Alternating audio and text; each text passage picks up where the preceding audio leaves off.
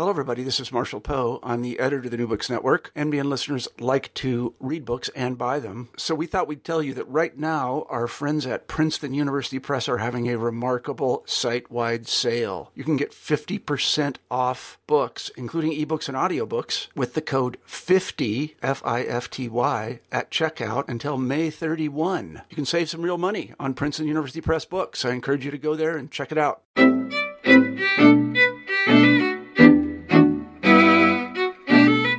Everybody, and welcome back to New Books in Jewish Studies. I'm Jason Schulman. We've got a great show for you today. My guest is Sarah Phillips Casteel, who teaches at Carleton University.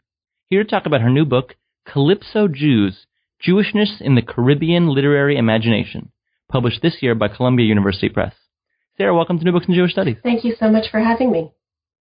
It's great to have you. So, so this book is a study of representations of Jewishness in Caribbean literature who knew that Jewishness was, even a topic for these writers? Uh, how did you come across this subject? Well, I guess I came about uh, I came across it somewhat accidentally. I was working on my first book, uh, which was a study of the representation of rural landscapes in diaspora writing in the Americas. Uh, and as I was working through some of the Caribbean material, I noticed uh, I started to notice a pattern in which Caribbean writers were referencing Jewish experience, and that really intrigued me. Uh, and I, I, you know, started with a few isolated examples, but started to gather more and more of these examples and realized it was part of a larger pattern. And that made me really uh, wonder what accounted for that, what attracted these Caribbean writers to uh, to Jewish experience. Why were they uh, repeatedly making reference to it? Right. You say at first glance, depictions of Jews and Jewish history in post-war Caribbean literature may seem a rather obscure topic of investigation. But it, it becomes less obscure when you realize uh, how prominent a role Jewish characters and Jewish themes are in post-war Caribbean and diaspora authors. Uh, you know how how prevalent is this? I mean, you said you start started off with a few examples, and then you just kept finding more and more. Uh, it is. I, I, would say it's a significant pattern in a number of uh, major authors, but it, it, was a pattern that really hadn't been recognized, hadn't been identified. Uh, and I think that's because it really um, is a topic that falls between two different fields, between Jewish studies and uh, Caribbean studies. So part of what I've been trying to do with the book is to bring those two fields together. Uh, but I think because of the way in which those two fields haven't traditionally talked to each other, uh, this this was missed. This pattern. Um, uh, but uh, and so particularly there was one example that had come to critics' attention, and that's a novel by Caryl Phillips called The Nature of Blood which is a Holocaust novel. And it had been talked about quite a bit, but talked about as an isolated example, as exceptional. Uh, and what I tried to do in the book is to show that there's a broader context for that novel, that it's actually not as unique, although it's very important. Uh, it's not unique. It, there are other uh, examples of Caribbean writers um, speaking about the Holocaust and other aspects of Jewish experience in similar terms. What do we know about the actual presence of, of Jews in the Caribbean? And what does a literary analysis provide that a straight historical study of the Jews of the Caribbean wouldn't? That's, yeah, that's a great question. So, I, when I was working on the book, I relied really heavily on some wonderful uh, historical scholarships that, that's been coming out uh, about what they, uh, it's been referred to as the Jewish Atlantic, which includes uh, the colonial Caribbean. Um, so historians over the last uh, uh, few years have been uh, doing some, some fascinating research on uh, particularly the Sephardic Jewish uh, presence that dates back to the 17th century in the Caribbean. And I think that in itself is a story that many people didn't know about, um, never mind this literary uh, dimension that I looked at. Um, so I, because there wasn't any literary discussion of this topic, I really spent a lot of time reading the, the historical uh, scholarship of people like Jonathan Schorsch and Natalie Zemon Davis. Um, what I think, though, a literary uh, treatment adds to this discussion is partly to do with what I was uh, mentioning before, which is the way that we've studied these topics uh, in uh, academic disciplines has tended to, to divide them up. So um, Jewish studies studies uh, Jewish history, uh, Caribbean studies studies studies looks at Caribbean experience. writers are not bound by those kinds of um, distinctions and boundaries in the same ways that academics are they're much freer to kind of cross over them. And because of that, I think writers, in a way, before uh, some of the uh, historians of the Jewish Atlantic started doing that work, uh, writers were making those connections and showing the relationships between those different histories. Um, so that's part of what I think uh, literature contributes. The other thing I guess I would say about writing specifically about fiction is that when we're dealing uh, in part with the, the history of slavery, the archive is very um, limited and there are all kinds of gaps in it. Historians uh, are more bound by what they can find in the archive, whereas writers have a poetic license. Um, the writers have a poetic license to uh, to uncover um, and reimagine those uh, histories in uh, in ways that historians can't. Even though historians can speculate to a certain extent, they don't have that same poetic license and freedom. Mm-hmm. So this is a study of Caribbean and diaspora writers. Can you tell us briefly how you selected them, and is there um, just a clear definition of what a Caribbean or diaspora writer is? Ah, um, and that's a bit tricky with uh, Caribbean writing because so much of Caribbean writing is produced in the diaspora, uh, in Britain, the U.S., Canada, uh, and, and, and France and elsewhere. Um, I looked primarily at Anglophone and Francophone Caribbean writing, uh, so I didn't look as much at the Hispanophone side. Uh, sorry, I forgot the second part of your question there. Um, so, so is it someone who grew up in that era, in that area, who lives there now, who who uh, their their experiences are shaped by living there? Yes, right. Okay, so um, yes, so so Caribbean diaspora would mean having Caribbean uh, origins, uh, uh, perhaps born there, perhaps of Caribbean parentage, but yes, but their sensibilities shaped uh, in some way by by the their Caribbean ancestry. Mm-hmm. And so these authors have, you know, inserted these Jewish characters into their novels and poems. Why are they writing about Jewishness? Uh, you, you, you look at two sets of sort of Jewish histories. One is the, the Sephardim expelled from Iberia in 1492, and the other are the Calypso Jews um, who went to Trinidad in the 1930s. What did these two Jewish histories or historical narratives offer these, these writers? Right. So, um, so in terms of you know, what is it that draws these writers to Jewish experience and to identify with it and sympathize with it? Uh, yes, I argued um, that there are these two, uh, and the book is organized around these two moments of, of Jewish historical experience, traumatic experience the 1492 expulsion uh, and the Holocaust. Uh, and I argue that the part of the explanation for why this pattern of reference to Jewish experience comes up in the text is that these writers are um, familiar to some extent with the fact of this uh, deep Jewish historical presence in the Caribbean dating back to the 17th century. Um, some of these writers also uh, are aware of or suspect that they themselves have a Jewish ancestry um, because of the way these dis- uh, different populations mixed in the Caribbean and genealogies became very entangled. Uh, so that's part of it. Um, and then, uh, in terms of Holocaust memory specifically, uh, I argue, and this is partly uh, influenced by the work that Michael Rothberg did in his book Multidirectional Memory. Uh, I argue that uh, writers who either um, came of age during World War II or uh, in the early post-war period, in a period when the history of slavery really wasn't being talked about, wasn't part of the public discourse, uh, the um, their encounter with representations of the Holocaust gave them a, a kind of indirect route uh, into the slavery uh, past, the memory of slavery.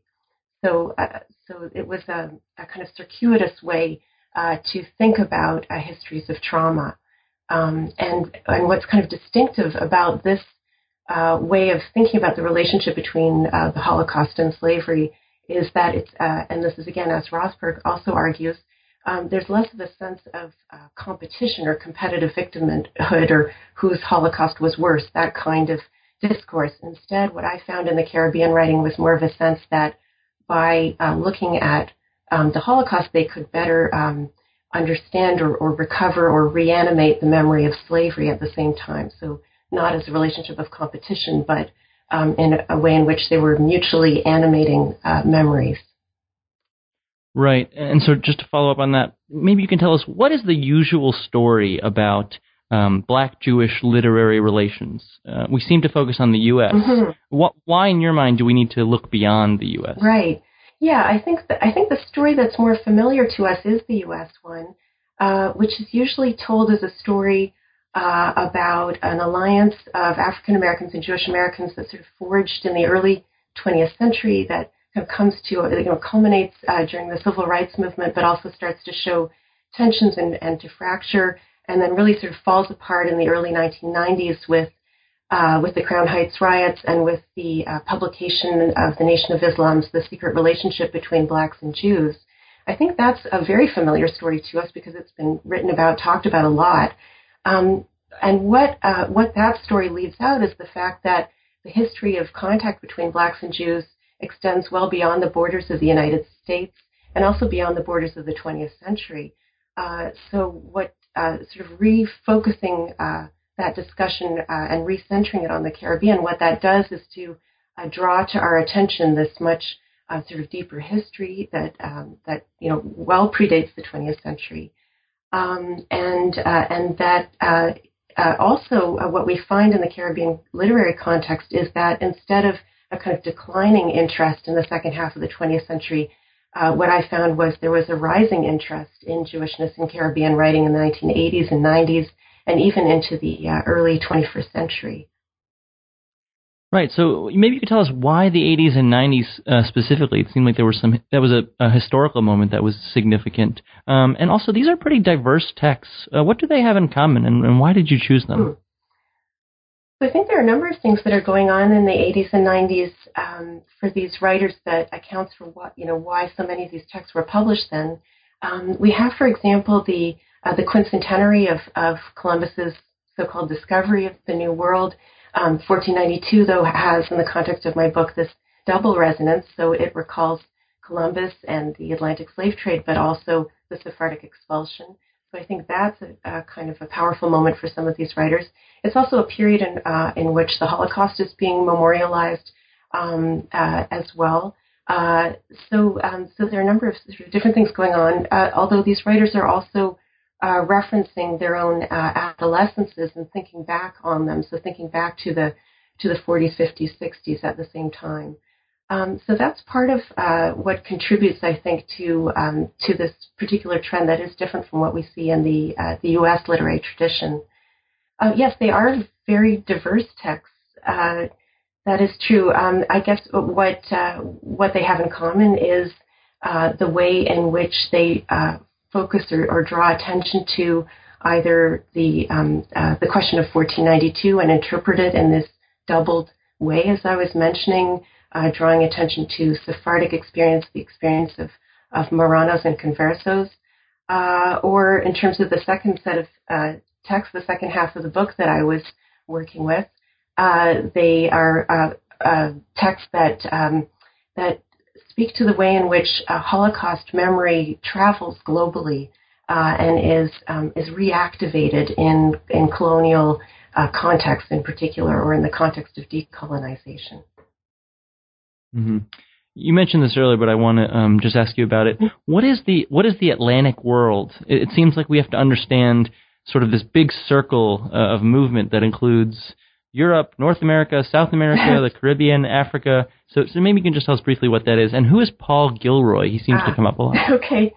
Yes. Well, and Paul Gilroy is the um, the um, the person who uh, introduces this idea of, of the Black Atlantic in a, a, book from the 1990s that was very influential, which really asked us to think um, transnationally about um, uh, about what sort of is created out of the uh, Atlantic slave trade, the relationships between uh, Europe, Africa, and North America uh, and the Caribbean uh, through the Atlantic slave trade.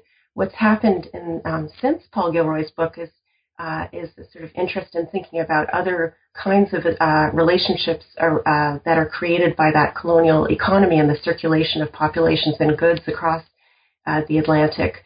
Uh, and so, in that sense, we can uh, have, and historians have started to think about the Jewish Atlantic. So, what is the role of of Jewish populations who were very much part of that colonial economy?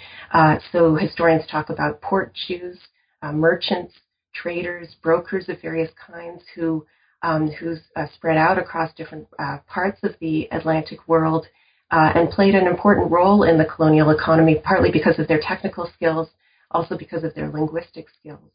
Um, so there's the, the, the sort of um, uh, uh, uh, importance of port Jews in these networks, which is part of what the, the contemporary writers I'm looking at recover uh, by introducing characters in some cases who are port Jews.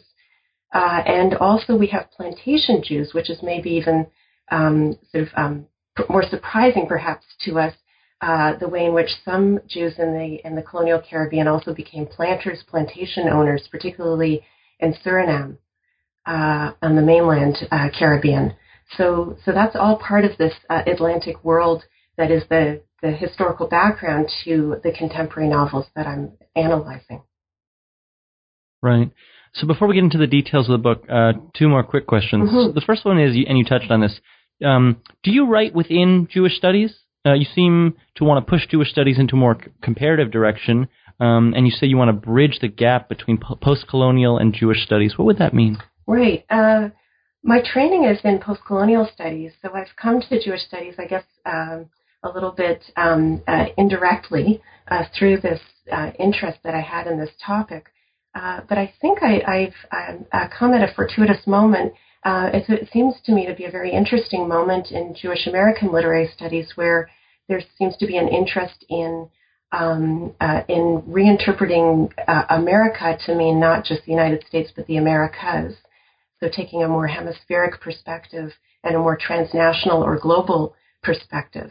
Um, so that's where my work would uh, would fit in, I think, with a, a, a, sort of a new direction in Jewish studies.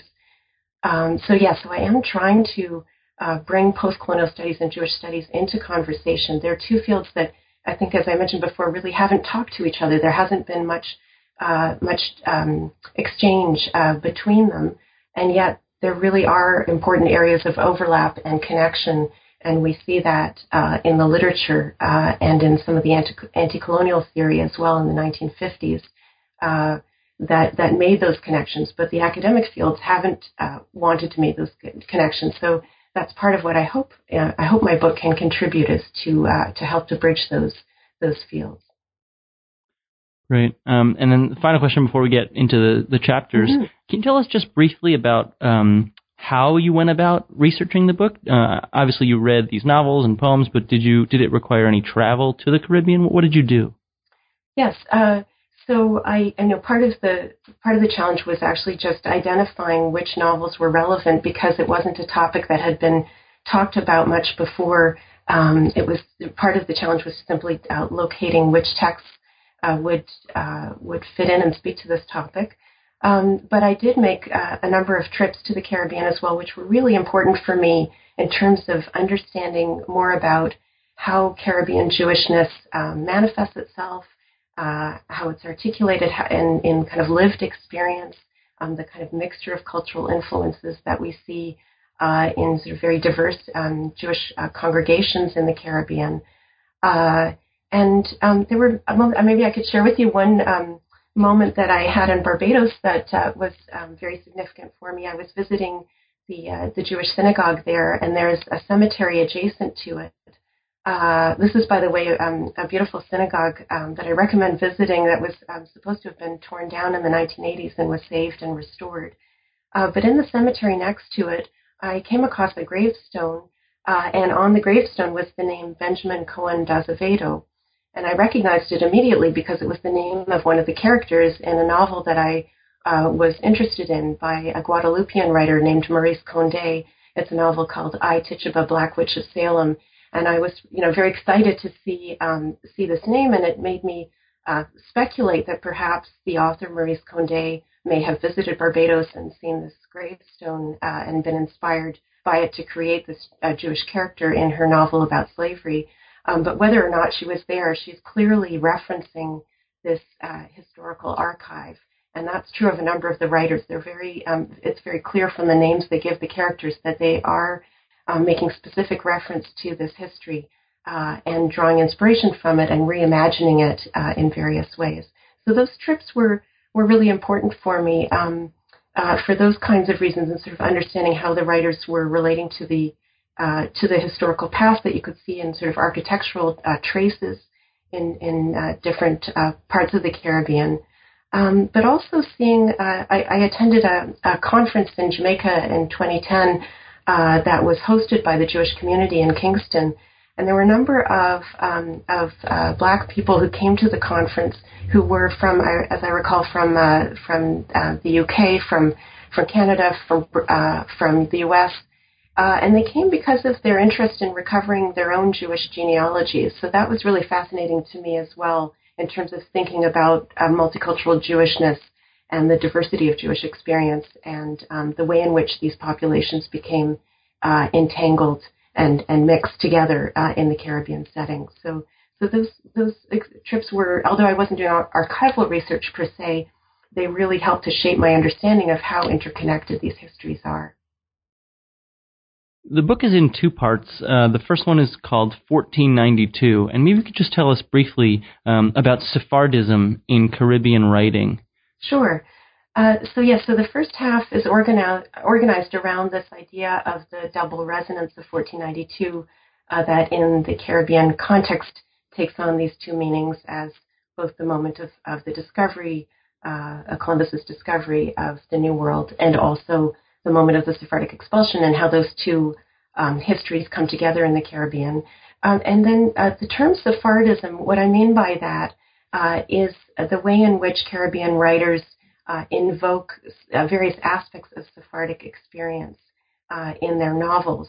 And I think part of what they're um, particularly interested in is the idea that some Sephardic Jews, uh, crypto Jews, were able to maintain, uh, secretly maintain their Jewish identity while overtly um, uh, practicing a different religion and adopting different identities. And I think that has a lot of resonance for for writers who uh, come out of a background of slavery because they're interested in how uh, one survives traumatic experiences. How do you um, uh, preserve multiple identities uh, or maintain multiple identities, and that in a way that allows for a kind of cultural continuity uh, but also the complex mixture of identities that we see in the Caribbean. So for that reason, I think for them, Sephardic experience really resonated. What is uh, creolization, and, and, how is it different for, from hybridity? Mm.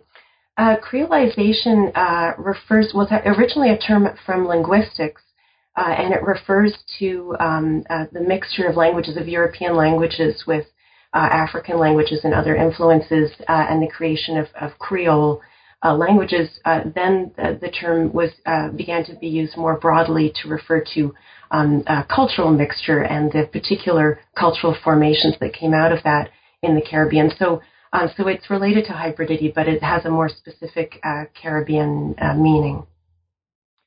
Do you have a, a, text from part one that particularly resonates with you in terms of, um, you know, coming uh, showing the, the Sephardism or the um, the import of race and lineage and memory um, for for both the uh, Jews and and the uh, the Caribbeans? Ah, um, I suppose uh, Michelle Cliff's Free Enterprise is an interesting example. Um, I was very struck in that novel in the way that she uh, links together um, the, the uh, experience of the Marrano with, uh, and this is a bit of a wordplay, but um, with the experience of the maroon or escaped slave. Um, so she brings together those uh, sort of uh, two motifs there.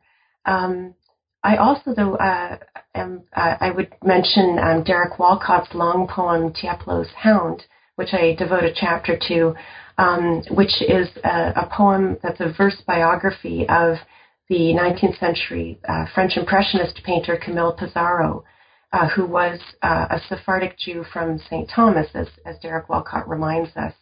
Um, so for Walcott, I think uh, the Sephardic experience is very rich and important as a way of um, pointing to the connections between uh, European culture and the Caribbean, um, and making an argument about the way in which Caribbean culture contributes to um, to European art history in this case. So someone we think of as uh, as a founder, as a father of French Impressionism, turns out to be a Sephardic Caribbean Jew, Camille Pissarro. Um, so, so in that sense, uh, Sephardism is very kind of empowering for Walcott in showing that the Caribbean is not just this marginal place in world history, but it has this important cultural contribution that it makes. Right. The part two of the book is called Holocausts, um, and it addresses uh, Holocaust memory. Um, and you look at, uh, you say, texts that view the Jewish and black experiences as contiguous and intersecting. Mm-hmm. What, what, do you mean by that? Okay. Uh, I think that often the way that, um, and, and, I should say, you know, for me, the first half of the book in some ways is more original because of looking at the Sephardic experience in the 1492 um, piece. Those um, critics who have looked at the relationship between post colonial writing uh, and colonial experience have usually talked about the Holocaust. So that part, in a way, is a little bit more expected. But what I think is distinctive and different about the Caribbean examples that I'm looking at is that they don't see, um, in this case, slavery and the Holocaust as simply two kind of separate, historically distant experiences that we could draw some parallels between. Instead, what they really highlight is the intersections, the areas of overlap um, uh, and contact between these different experiences. Uh, and so, for example, the first chapter in that second half of the book looks at the experience of Jewish refugees who fled to the Caribbean. And in that sense, um, uh, you know, the Holocaust um, and Holocaust memory sort of travels into the Caribbean region. Uh, and then in the chapter after that, I look in part at uh, black victims of the Holocaust, so sort of the inverse, where we see people from the Caribbean traveling to Europe um, being caught up in the events of World War II. So in that sense, they're not historically disparate experiences, but they uh, they come together. They're contiguous. They're intersecting in that sense. So, having um, written the book, what what struck you most, or what do you think we need to shift our thinking about in terms of understanding diaspora? Well, I think that, um, and here again, I could draw inspiration from Paul Gilroy, who we mentioned before. Uh, I think that the the um, the experience of diaspora, but also the concept of diaspora, the way of thinking about diaspora, um, is one that really has an intercultural history. Uh, it's a concept that travels back and forth between different cultural contexts. Um, and, and, and in that sense, uh, it's a concept that um, allows us to bring together Black and Jewish experience in the way that uh, Black thinkers draw inspiration from Jewish intellectual traditions and vice versa. So uh, diaspora can be thought about in very cross-cultural terms. Um, but I guess the other, maybe I would add to that, is that I think in terms of thinking about blacks and Jews specifically, we need to try to think of them less as discrete, um, sort of opposition as a as a binary, um, but instead think about uh, the um, uh, blackness and Jewishness as as overlapping and intersecting. Um, so that I don't think that black writing and Jewish writing are, are neatly separable categories. And and as I mentioned before, it turns out that a number of the Caribbean writers I look at, in fact, themselves have Jewish ancestry. So maybe we need to also define how, uh, redefine how we understand Jewish writing and think about uh, writers who we might not normally have identified as Jewishness or categorized in those ways um, as, uh, as, uh, uh, as, as something that you know can be looked at within uh, the context of Jewish literary studies. Well, Sarah, we've taken up a lot of your time, so any parting thoughts you'd like to share, and what are you working on next? Ah, um, I um, next I am on the early stages of uh, pursuing further a sort of a, a, new genre that I became interested in in the course of writing this book, which is a genre that I call Black Holocaust fiction. So it's uh, literature that looks at the experience of Black victims of the Holocaust. I think I'll be looking at, at uh, literary but also visual representations of that experience. Um, so I would, um, uh, so I'm hoping to pursue that further. Uh, and I just, uh, and, in terms of parting thoughts, I, um, I really hope, as I say, that this book will help to um, um, to break down some of the barriers between these disciplines, and I hope that there will be sort of more conversations across them and more cross fertilization in the way that the um, writers have done so productively and imaginatively.